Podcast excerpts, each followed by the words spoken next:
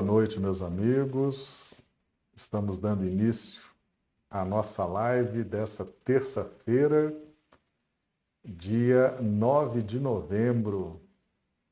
Que alegria, né? Podemos estar reunidos mais uma vez, conversando sobre o Evangelho à luz da doutrina espírita. E nós já vamos aqui então iniciando os nossos trabalhos cumprimentando aqui os amigos do chat do YouTube, né, que já estão aqui conosco. A Marli Pereira, de Patos de Minas, Minas Gerais. Clodomiro Nascimento, de Rio Branco, Acre. A Rejane Ribeiro, de Rio Branco, Acre. A Marise Alvarenga, de Patos de Minas, Minas Gerais. A Isaura Cartori, de Londrina, Paraná. A Isaura já está dando aqui o retorno, né? Som e imagem estão ok. Muito obrigado, Isaura. Então, meus amigos, vamos vamos continuar os nossos estudos, né? Uns amigos chegando aqui também pelo Instagram. A Carla, lá de Mário Campos, seja bem-vinda, Carla, nossa amiga. Júlio César, sejam todos bem-vindos. Grande alegria contar com vocês aqui. Lembrando que nossas transmissões são simultâneas para o YouTube, o Facebook e o Instagram. Então, os amigos podem aí buscar onde está o melhor sinal, né? a melhor transmissão, já que há essa possibilidade aí das transmissões simultâneas. Muito bem, então vamos, vamos aos nossos trabalhos dessa noite, né? Nós vamos hoje falar sobre o filho pródigo e o filho mais velho.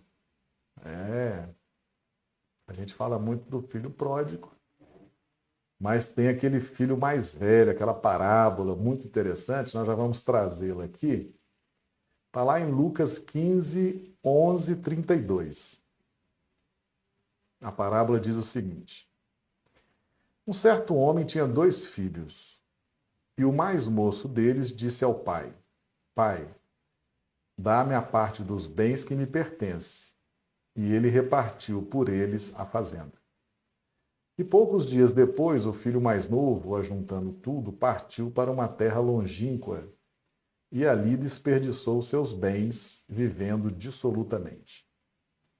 E havendo ele gastado tudo, houve naquela terra uma grande fome e começou a padecer necessidades. E foi e chegou-se a um dos cidadãos daquela terra, o qual o mandou para os seus campos a apacentar porcos.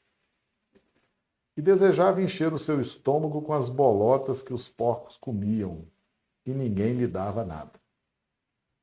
E tornando em si, disse: Quantos jornaleiros de meu pai têm abundância de pão, e eu aqui pereço de fome? Levantar-me-ei e irei ter com meu pai, e dir-lhe-ei: Pai, pequei contra o céu e perante ti já não sou digno de ser chamado teu filho. Faze-me como um dos teus jornaleiros. E levantando-se, foi para seu pai. E quando ainda estava longe, viu seu pai. E se moveu de íntima compaixão, e correndo lançou-se-lhe ao pescoço e o beijou. E o filho lhe disse: Pai, pequei contra o céu e perante ti. E já não sou digno de ser chamado teu filho. Mas o pai disse aos seus servos: Trazei depressa a melhor roupa e vestilho, e ponde-lhe um anel na mão e alparcas nos pés. E trazei o bezerro cevado, e matai-o, e comamos e alegremo-nos. Porque este meu filho estava morto e reviveu, tinha se perdido e foi achado. Começaram a alegrar-se. E o seu filho mais velho estava no campo, e quando veio e chegou perto de casa, ouviu a música e as danças. E chamando um dos servos, perguntou-lhe que era aquilo. E ele lhe disse: Veio teu irmão, e teu pai matou o bezerro cevado, porque o recebeu são e salvo. Mas ele se indignou e não queria entrar. E saindo o pai, estava com ele. Mas respondendo ele, disse ao pai: Eis que te sirvo há tantos anos, sem nunca transgredir o teu mandamento, e nunca me deste um cabrito para alegrar-me com os meus amigos. Vindo, porém, este teu filho, que desperdiçou os teus bens com as meretrizes, mataste-lhe o bezerro cevado. E ele lhe disse: Filho, tu sempre estás comigo, e todas as minhas coisas são tuas.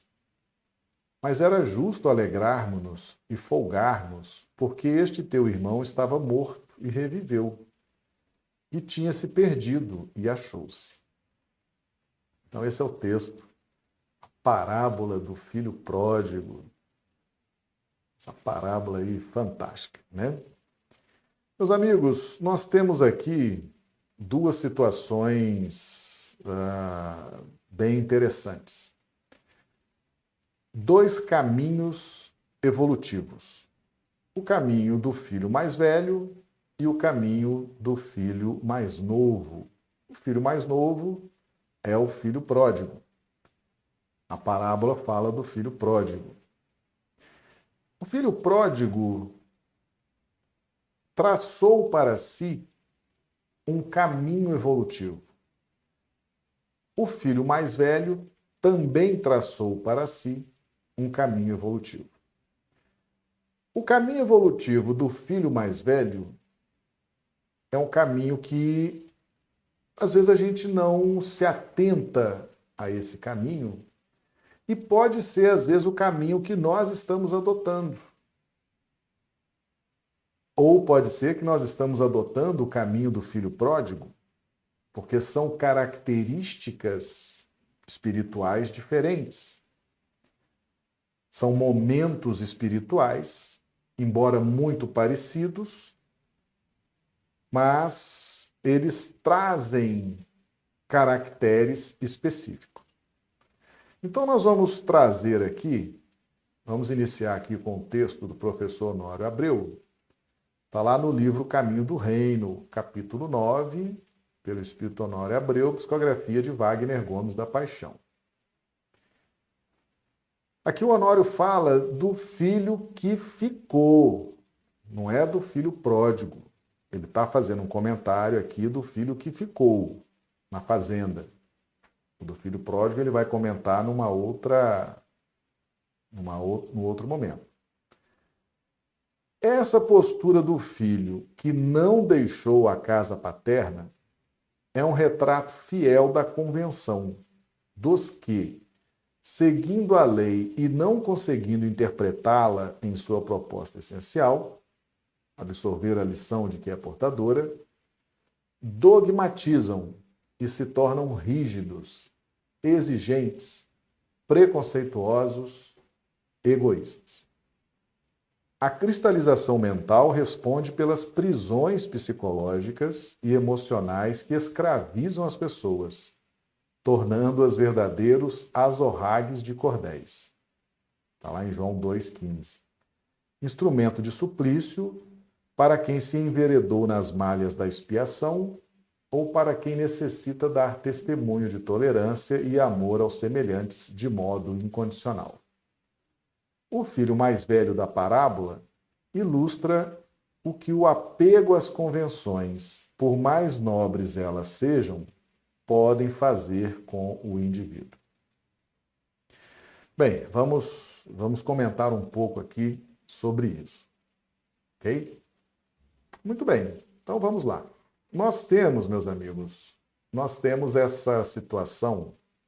Aqui nós temos duas, dois caminhos, dois perfis de trajetória evolutiva. Esse filho que permaneceu na fazenda e o filho pródigo, aquele que saiu da fazenda e foi gastar, foi viver os, as experiências da vida. Né? Então veja bem, Aqui nós temos mais uma vez em pauta o ambiente da nossa evolução. Nós chamamos de lei, o período da lei. O período da lei é o período da educação de fora para dentro. A gente simboliza por como o período de Moisés e os profetas. É o olho por olho, dente por dente, é, enfim, toda aquela rigidez da lei de justiça. Diferentemente da lei de amor, que é personificada em Jesus. Mas o período da lei é fundamental, é um período que vai nos acompanhar pela eternidade. Ninguém vai alcançar a lei de amor, ninguém vai entender o Evangelho de Jesus se não desenvolveu em si a lei de justiça. E nós estamos sempre abrindo um parêntese né, nessa questão para dizer o seguinte: todos os espíritos que já estão redimidos, iluminados, eles têm, sim, consolidado os caracteres que se despertam no clima da lei de justiça. Ou seja, no âmbito dos mentores, dos benfeitores, dos espíritos redimidos, não tem ninguém inocente, não tem ninguém bobo, não tem ninguém tolo. É tudo espírito vivido, né? experiente. A gente está sempre abrindo esse parênteses, né? Para que a gente deixe claro o seguinte: que os espíritos iluminados, ninguém se ilumina sem primeiro aprender as expertices da lei né? as malandragens da lei, os labirintos da lei. Então, são milênios de reencarnações nesse clima de educação de fora para dentro. O, o espírito fica esperto, fica vivo, fica altivo, e aí ele se prepara para receber, para compreender a lei de amor através do Evangelho de Jesus. Então, o filho que permaneceu na fazenda, que o filho pródigo foi para o mundo. O filho que permaneceu na fazenda é o que seguia a lei. Mas ele seguia a lei se entregando a lei aos ditames externos, literais, isso que o Honório traz aqui. Eu sigo a lei, mas não entendo a lei. Eu sigo a lei. Disseram que é para eu seguir a lei, eu estou seguindo a lei, mas não estou entendendo muito bem a lei.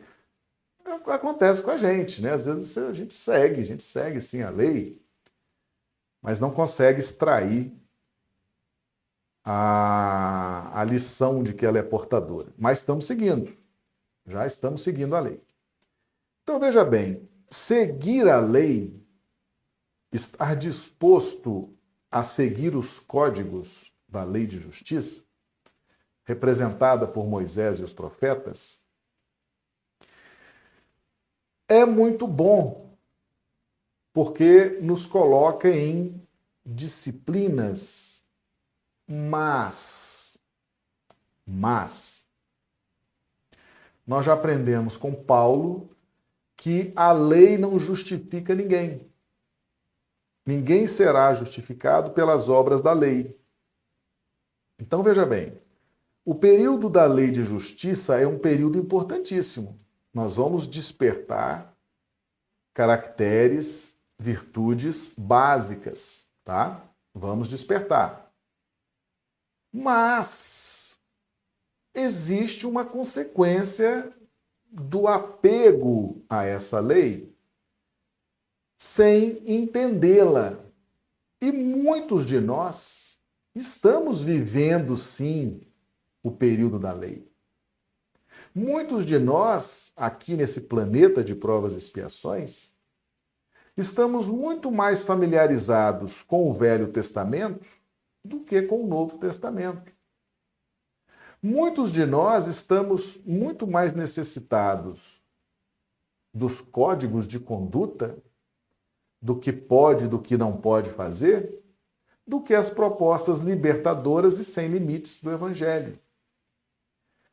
Mas existe uma consequência de uma é, é, de nós navegarmos no clima da lei de justiça sem interpretar corretamente essa lei.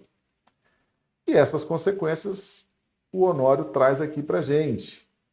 Quando a gente vive, por exemplo, o clima do Velho Testamento, quando a gente vive Moisés e os profetas, quando a gente vive essa ambiência da educação de fora para dentro, e não entende muito bem, a gente acaba desenvolvendo o que ele fala aqui, a gente dogmatiza e se torna rígido, exigente, preconceituosos e egoístas.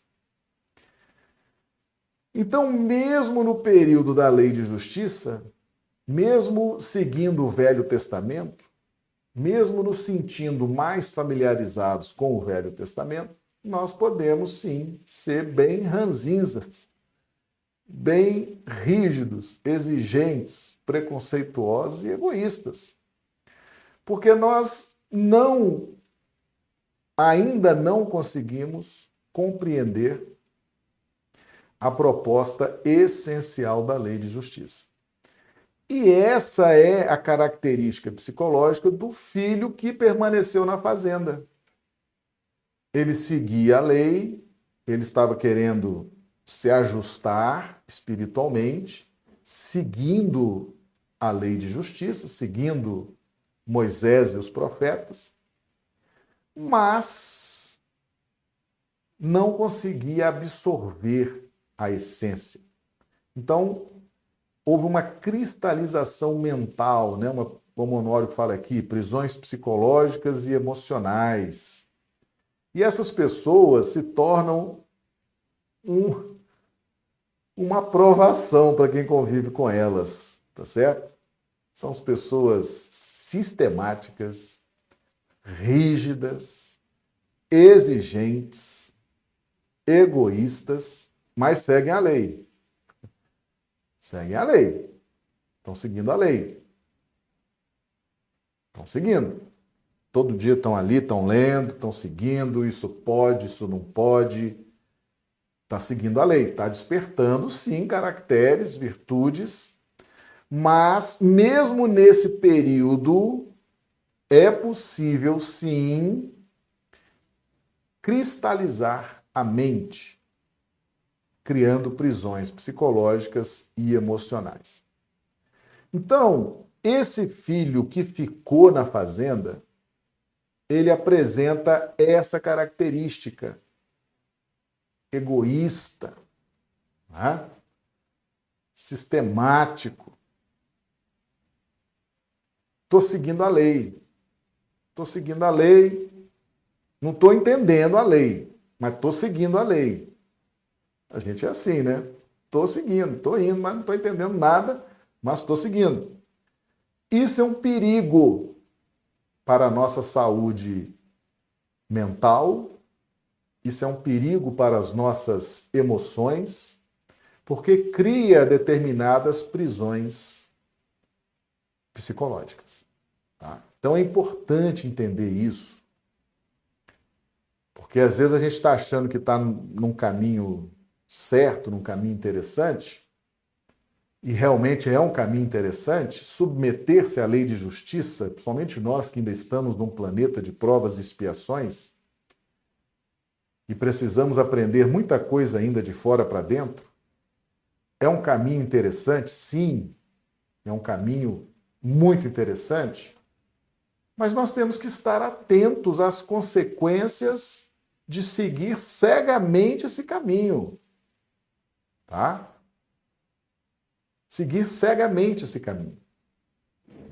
Então veja bem, olha o que, que Honório fala aqui no último parágrafo, aqui de verde. O filho mais velho da parábola ilustra o que o apego às convenções, por mais nobres elas sejam, pode fazer com o indivíduo. Então veja bem, que convenções são essas? A gente fala assim, poxa, mas como, como que é isso? Nós já estudamos que ninguém desceu do céu senão aquele que subiu ao céu. Invertido, ninguém subiu ao céu senão aquele que desceu do céu, o filho do homem que está no céu. Jesus já nos ensinou a importância da reencarnação. Reencarnação. É aqui na reencarnação que nós vamos nos submeter as gravitações, as órbitas, que vão fazer despertar em nós os caracteres próprios da nossa faixa evolutiva. Então, por exemplo, Vamos citar exemplo dessas órbitas gravitacionais. Família. A família está ali reunida em torno de um núcleo, né? Vamos trazer a imagem do elétron, o elétron com o núcleo de prótons e nêutrons, as órbitas com os elétrons gravitando, cada elétron gravitando na órbita mais próxima do núcleo, mais afastada do núcleo, então, a família é um, uma espécie de átomo, um núcleo onde nós gravitamos em torno, em torno dos interesses, em torno do amor, da fraternidade. É importante estar inserido numa família e importantíssimo estar submetido a uma gravitação dessa natureza. É importantíssimo também estar submetido a uma gravitação em torno de uma escola religiosa, por exemplo, com seus dogmas, né, com seus sistemas de interpretação. É importante? Como não? É importante estar situado num ambiente profissional com seus códigos, com as suas leis, com as suas disciplinas, com as suas metas. É importante essas gravitações vão fazer despertar em nós esses caracteres essenciais, básicos, para a construção do nosso edifício evolucional. Ok? Importantíssimo. Importantíssimo. Mas, mas, tudo tem um lado A e o um lado B, né? Nós temos que ter cuidado com o apego a essas convenções, apego à família, apego ao ambiente profissional, apego às interpretações da igreja, às vezes. É uma interpretação muito da mais ou menos. Então, esse apego esse apego, essa vontade de estar ali, de se acomodar, porque isso é uma, uma forma de comodismo também, né? Você se apegar às tradições da família, você se apegar às tradições da sua igreja, você se apegar às tradições do seu ambiente profissional. Isso tudo pode ter consequências. Você se apegar a isso vai, vai trazer consequências ruins. É, tem muita gente que entra, às vezes, no ambiente profissional e se transforma completamente. Fica apegado aos regulamentos, às leis, aos códigos de ética, código de disciplina, metas, etc. Você conversa com a pessoa, onde ela estiver, ela é o retrato do profissional fanático, do profissional que está ali com a mente apegada, tá certo? A pessoa só fala naquilo, só entende aquilo, esse, esse apegou.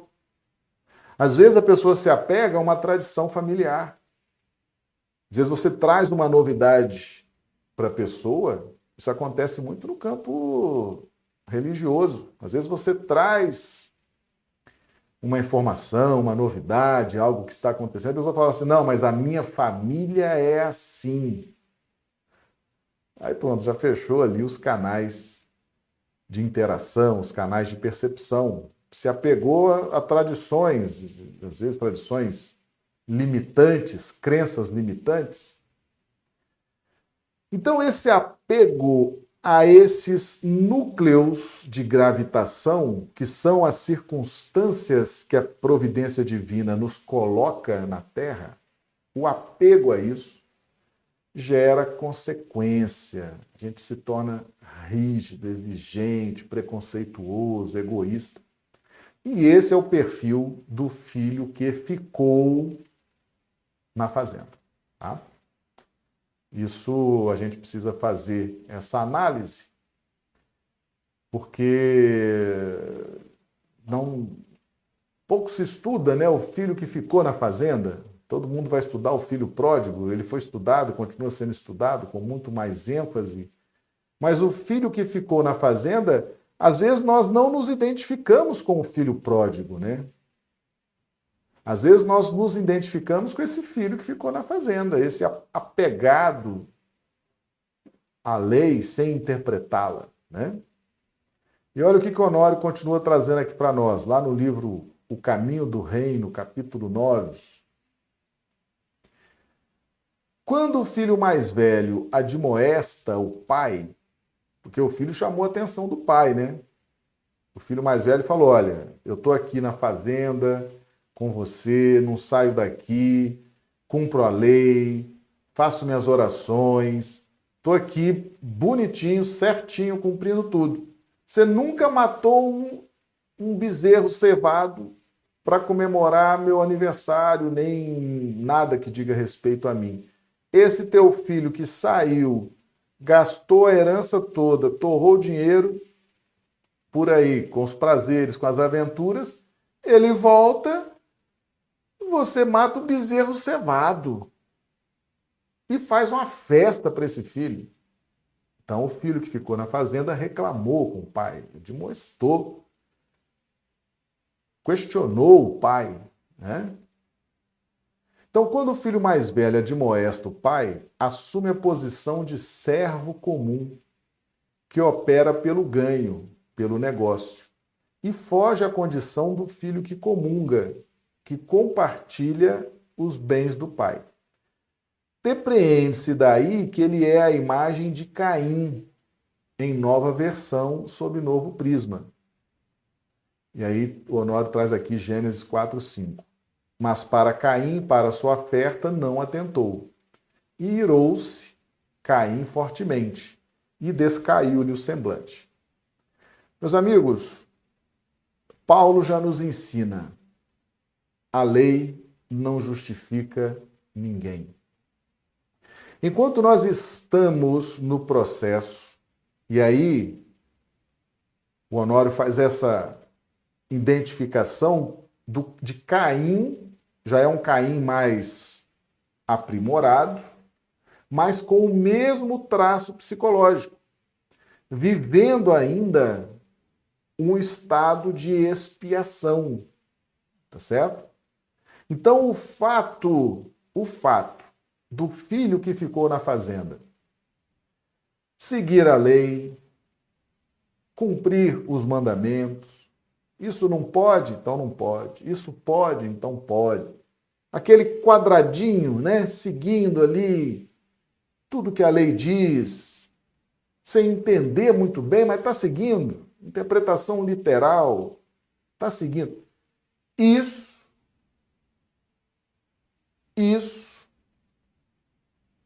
Deus não dá valor. Aí você fala assim, mas como, Marcelo? Deus não dá valor. Enquanto nós estamos na expiação, e a expiação, ela pode durar, meus amigos, um tempo indeterminado. Essa adaptação nossa à lei, essa nossa interpretação que vem da lei, Moisés e os profetas, a gente se adaptar a isso, a gente muitas vezes adere à lei sem entender. E aí se torna rígido, egoísta, cruel e acaba continuando a fazer mal para as pessoas. Continua agredindo as pessoas, continua sendo preconceituoso com as pessoas. Então, esse processo de expiação que é a característica de Caim. Caim é o retrato da expiação, é o retrato do processo de redenção dentro de um clima de expiação que durou milênios. Durou milênios? Então nós temos no filho que ficou na fazenda um retrato desse Caim, não é mais aquele Caim que matou Abel. Não é mais o Caim que tirou a vida do, do Abel por inveja e por ciúme. Mas é o Caim rígido, preconceituoso, egoísta, travado. Eu sigo a lei, mas você está entendendo a lei? Não, mas eu sigo. Sigo do meu jeito, do jeito que eu estou entendendo, mas sigo. Porque eu quero mudar, eu quero melhorar, eu quero ser uma pessoa diferente, eu quero ser uma pessoa melhor. Estou seguindo a lei, não estou entendendo a lei que eu sigo, mas eu estou seguindo. Disseram para eu seguir, eu estou seguindo. Esse é o Caim melhorado. É o período de adaptação dentro da lei. Inclusive, é o período das aberturas psíquicas para uma melhor compreensão da própria lei. Mas enquanto a compreensão e o discernimento não surgem, o filho que permaneceu na fazenda ficou essa figura egoísta. Ele não entendeu, ele não tinha condições de entender os propósitos de Deus. E todo o seu sacrifício de seguir a lei, de obedecer a lei, isso não pode? Então não faço. Estou obedecendo a lei. Ah, isso pode? Então eu vou fazer.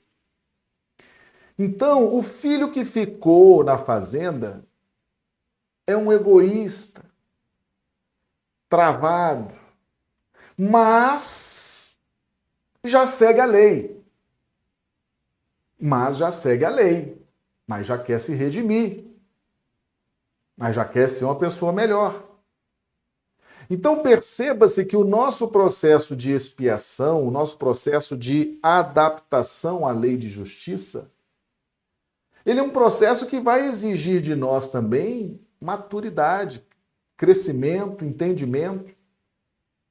Vai ter que despertar de nós caracteres virtuosos e enquanto nós estamos nesse clima da lei, e aí a gente precisa estar tá sempre lembrando Paulo, né? Como diz aqui, ó, no último parágrafo aqui, de, de, de cor-de-rosa aqui. Porque a lei constitui sumos sacerdotes a homens fracos. Mas a palavra do juramento que veio depois da lei constitui ao Filho perfeito para sempre. Hebreus 7, 28. Então veja aqui o que, que Honório traz aqui nesse terceiro parágrafo, de branco aqui. Esse filho mais velho se submetia à lei, mas a lei por si apenas prepara, não dá o galardão, porque todas as operações realizadas sob o guante da lei condicionam, preparam. João Batista foi o precursor de Jesus. Preparava ele o caminho, mas não planificam. Então a lei, meus amigos, ela é importantíssima. Então essa parábola, o que, que Jesus nos ensina com essa parábola? Está dizendo o seguinte: não adianta seguir a lei. Não adianta seguir os códigos.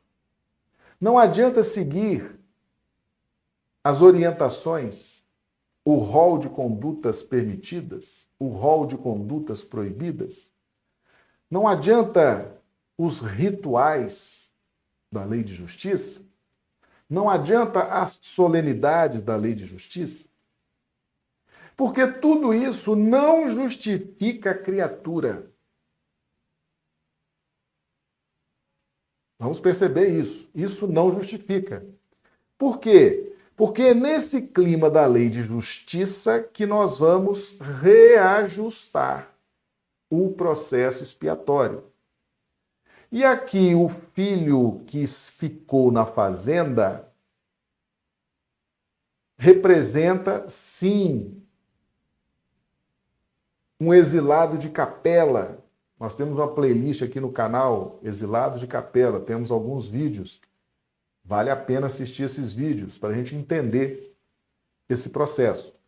Então, o filho mais velho que estava na fazenda o outro é o pródigo, né? Que saiu, foi gastar, foi torrar o dinheiro com os prazeres da vida. Mas esse que ficou na fazenda estava num processo de redenção, mas ainda não havia compreendido em plenitude o que a lei de justiça trazia. E isso é o retrato de muitos daquele povo de Israel. Aí você fala, ah, então isso aqui é de Israel, não é nós, nós estamos no Brasil, no século. Não, meus amigos, nós estamos estudando isso aqui, é a gente hoje. Essas parábolas do Evangelho, esses personagens do Evangelho, é para a gente aplicar na nossa vida hoje. Nós hoje somos os israelitas de dois mil anos atrás.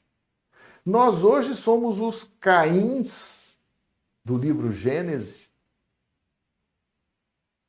do Velho Testamento. Nós hoje somos os Joões Batista, os Pedros, os Paulos.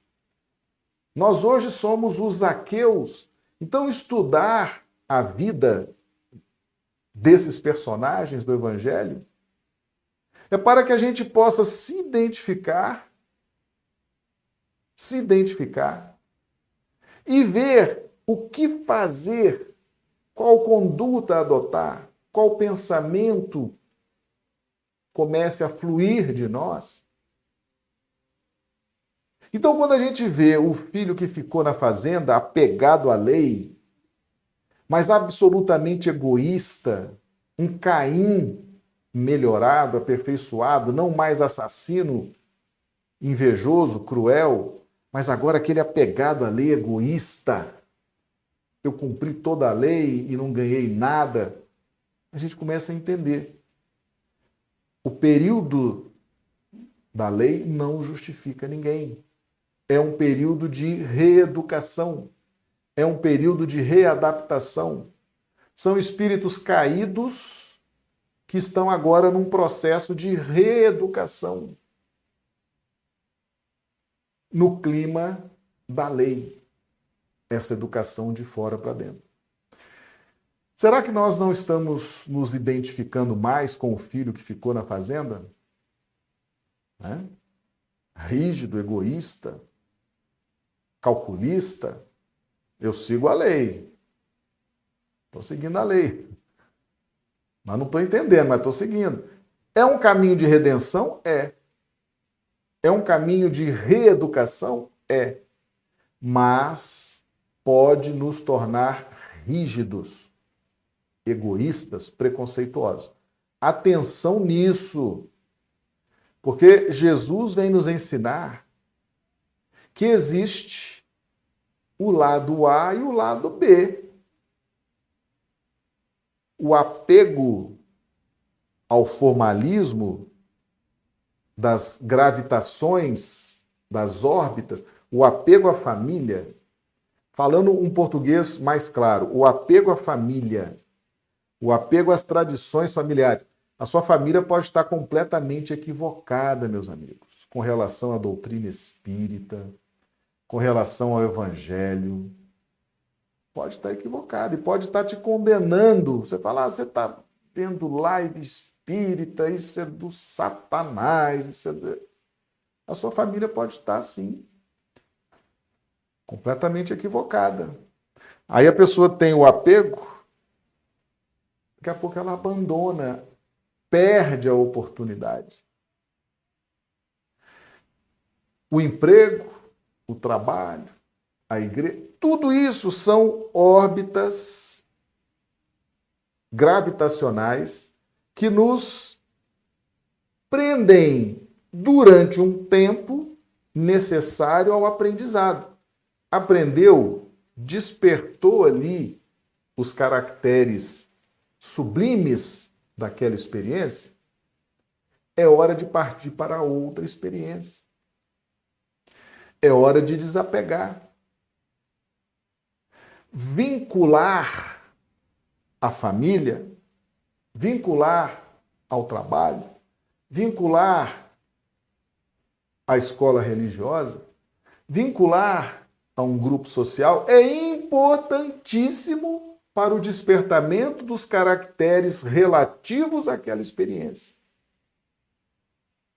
Mas uma vez alcançado o despertamento e o cultivo desses caracteres, é hora de despedir, agradecer e seguir para novas experiências. Quando nós temos apego, nós não conseguimos nos desvincular dessas órbitas gravitacionais.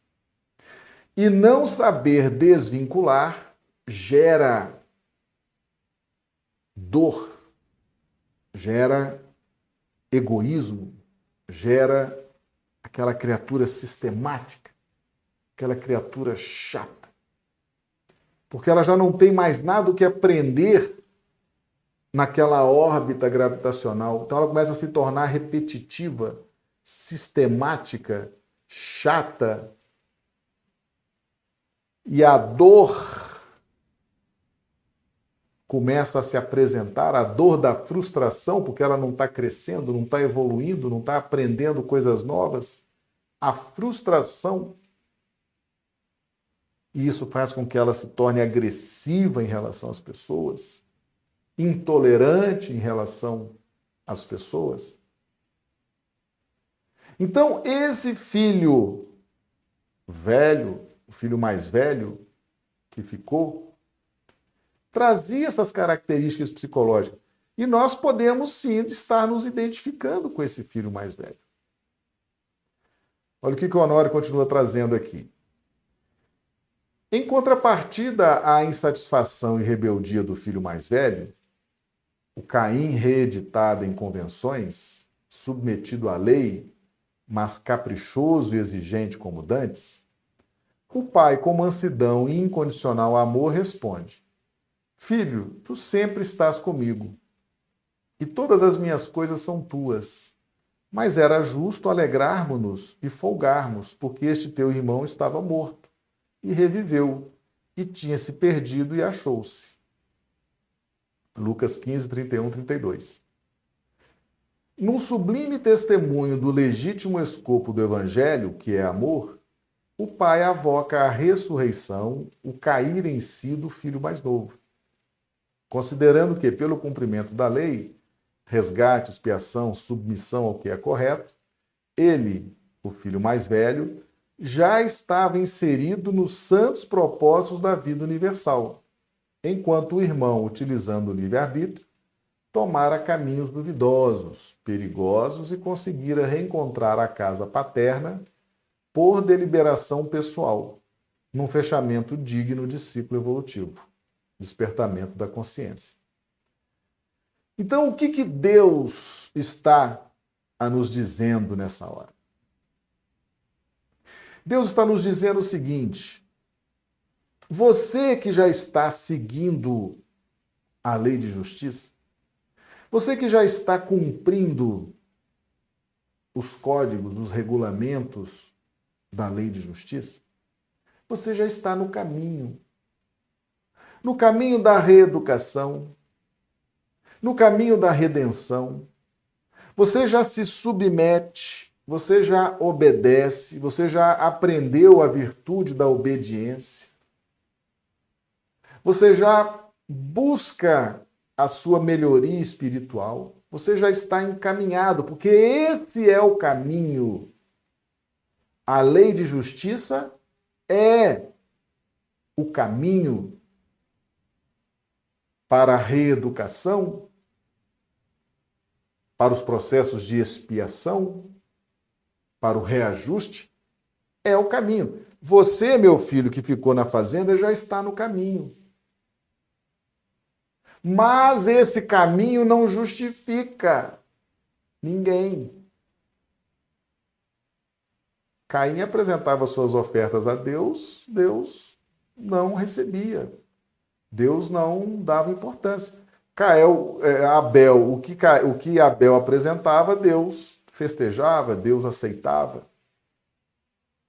E isso gerou a inveja, o ciúme e fez com que Caim matasse Abel. O filho aqui já não é mais ciumento e invejoso, ele é egoísta e sistemático, rígido nas suas concepções, rígido nas suas percepções.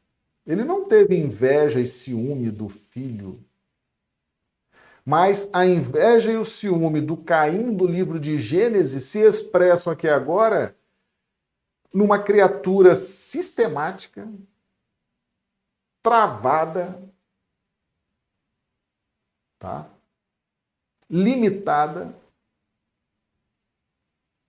mas é esse o caminho. Mas esse caminho não justifica ninguém. Paulo já nos ensina: ninguém será justificado pelas obras da lei, mas será justificado pelas obras da fé, pelas obras do Evangelho. Meus amigos, é fundamental a gente entender isso. Agora, por que que esse filho, por que que esse filho, vamos dizer assim, numa, numa linguagem popular, né? Por que que esse filho pagou esse mico? Que que esse filho que estava lá quietinho na fazenda, comendo do bom e do melhor, bebendo do bom e do melhor, na casa do pai fazendeiro, desfrutando de conforto, des desfrutando de tudo que é. Por que, que esse filho expõe essa limitação, essa fraqueza? Porque não seguiu a lei, vivenciando, sentindo, compreendendo o valor da lei. E muitos de nós, meus amigos, muitos de nós estamos atravessando a lei de justiça ainda.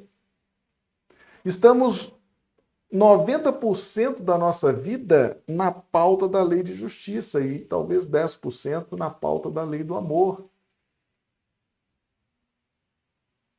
Que interpretação estamos dando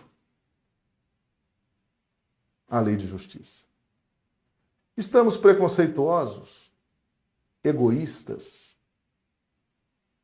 né? sistemáticos? Estamos. O que estamos fazendo? Estamos sendo exigentes, rígidos, dogmáticos? Isso tudo é lei de justiça. Mas é lei de justiça que nós não estamos sabendo interpretar corretamente não estamos conseguindo interpretá-la na sua proposta essencial. Mas estamos seguindo. Muito cuidado, porque isso é uma armadilha psíquica individual que pode nos manter no clima da lei de justiça por muito tempo ainda. Eu estar seguindo uma igreja dogmática eu estar seguindo a lei de justiça, eu estar apegado ao Velho Testamento, é muito bom, meus amigos. É o caminho, sim. Mas, cuidado. Cuidado, porque às vezes eu já poderia ter saído desse contexto, dessas gravitações, numa determinada igreja, numa determinada cultura familiar, numa determinada cultura profissional, uma determinada cultura social. Cuidado, porque às vezes nós já temos condições de saltar para uma órbita melhor, para uma órbita diferente. Mas a gente fica ali apegado. Esse apego pode ser prejudicial. Existe o momento de se vincular e o momento de desvincular. Meus amigos, eu vi muita gente perdendo a oportunidade de conhecer o Evangelho à luz da doutrina espírita por causa de tradições familiares.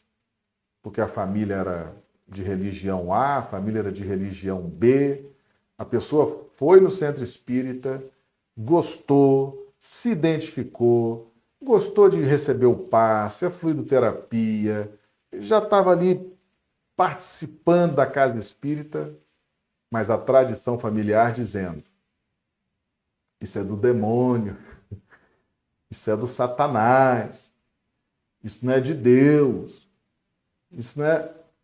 Aí a pessoa, apegada à cultura religiosa daquele núcleo familiar, não consegue se libertar. Perde a oportunidade. Perde a oportunidade. Muita gente, às vezes, vai para uma, uma repartição, uma empresa, um setor público. Se falar que é espírita, que está estudando espiritismo, está estudando o evangelho, perigo, isso é do satanás, ó, tem um negócio do capeta aqui, etc. A pessoa já fica muito cuidado, muito cuidado com essas questões do apego. Apego às tradições familiares, apego às tradições do ambiente profissional, apego às tradições da igreja, apego às... Cuidado com isso. Muito cuidado com isso, com esse apego. Nós somos pessoas livres. Temos o livre-arbítrio. E devemos aprender a discernir o que é melhor para nós e o que não é melhor para nós. Tá? E aprender a desvincular. Desvincular não, não significa que nós vamos deixar de amar, não. Ah, eu tenho a minha família, minha família é da religião A, B, C. Eu vou para o centro espírita e não quero mais saber deles. Não, não é isso que nós estamos dizendo.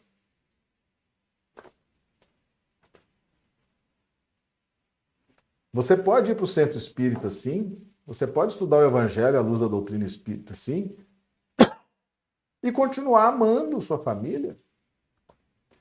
Continuar respeitando, indo nos aniversários, nos casamentos, nas festas, amando, respeitando. Desvincular. Quem diz que desvincular é deixar de amar? Não. Você pode se desvincular de um ambiente, seja ele profissional, familiar, uma igreja, um, um, um contexto social, você pode se desvincular e continuar amando, continuar respeitando, continuar tendo gratidão. Quando a gente fala em desvinculação, nós não estamos falando de sentimento, de amor, de respeito, não.